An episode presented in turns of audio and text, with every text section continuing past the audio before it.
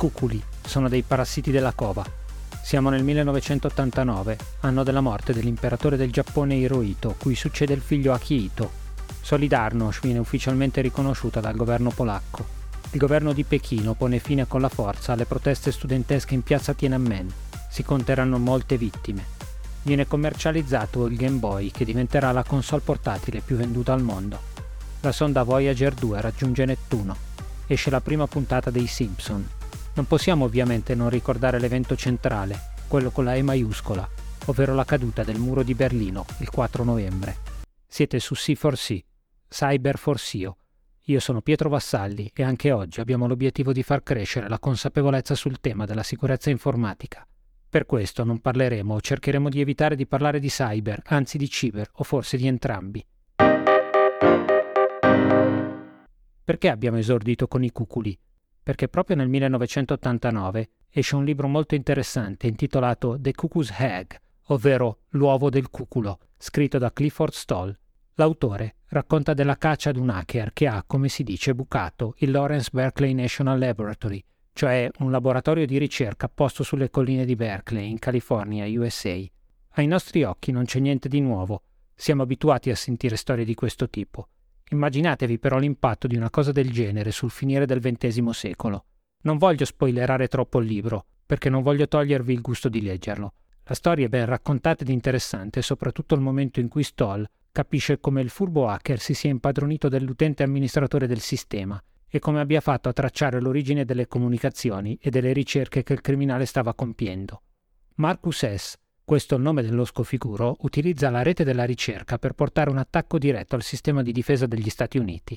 Una volta connesso ai server dei militari, cerca informazioni legate al nucleare e ai sistemi di difesa.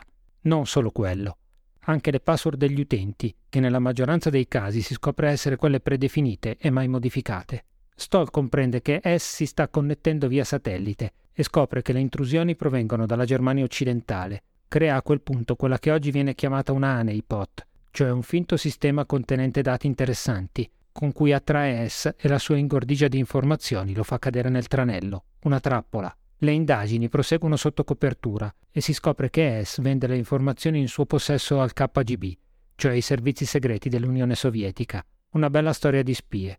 Ho letto da ragazzo il libro e ne sono rimasto affascinato, ma non si tratta di un romanzo. I fatti raccontati sono reali e tutti completamente circostanziati. S ha davvero venduto dati militari relativi a semiconduttori, satelliti, tecnologie avioniche e spaziali al KGB per un valore complessivo di oltre 50.000 dollari.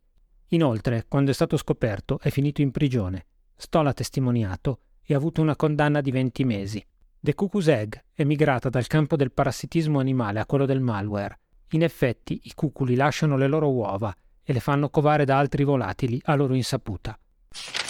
Quali sono le lampadine che anche questa volta si accendono e che quindi ci possono fare riflettere sui nostri sistemi? Cominciamo dalle password. Se nel 1989 era anche possibile immaginare che venissero lasciate quelle predefinite, ovvero quelle cosiddette di default, oggi non è più accettabile. Eppure di recente desideravo provare un software online per cui mi veniva richiesta una registrazione. Per evitarla ho provato con qualche combinazione predefinita e voilà, connesso come amministratore del sito. Ho potuto vedere chi fossero gli utenti connessi, quali fossero registrati, tutti i loro dati. Quando si leggono queste cose si pensa sempre che possano capitare solo agli altri, che solo gli altri siano superficiali. Invece poi capita anche a noi.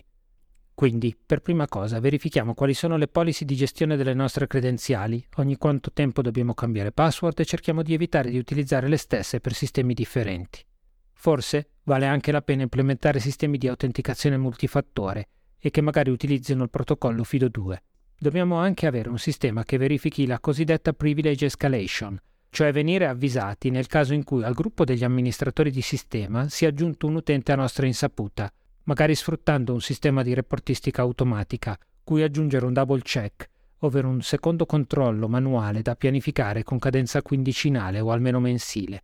Passiamo poi alla lampadina successiva, cioè al piggybacking e al suo fratellino tailgating, le parole inglesi fanno da padrone, ma il concetto da capire è molto semplice. Spacciarsi per altri e accedere a risorse senza la necessaria autorizzazione. Su questo tema le riflessioni sono enormi. Immaginiamo per qualche istante che un collaboratore lasci l'azienda e mandi una mail di saluto. cambia completamente settore, quindi non c'è un caso o un pericolo reale di concorrenza. Peccato che nell'elenco dei destinatari in chiaro mescoli clienti e fornitori. La frittata è fatta. Non possiamo neppure calcolare il danno che viene generato, anche perché potrebbe evidenziarsi mesi se non anni dopo. Come possiamo ripararci da questo tipo di errore? Per esempio, possiamo limitare il numero di destinatari dell'invio. Inoltre, possiamo implementare dei sistemi DLP, Data Loss Prevention, che ci permettono di verificare i contenuti delle trasmissioni e analizzare eventuali corrispondenze di quanto in via di trasmissione ed eventualmente bloccare. Si tratta di sistemi complessi, ma la loro implementazione sta diventando alla portata di tutti e tramite questi sistemi possiamo proteggere i nostri dati.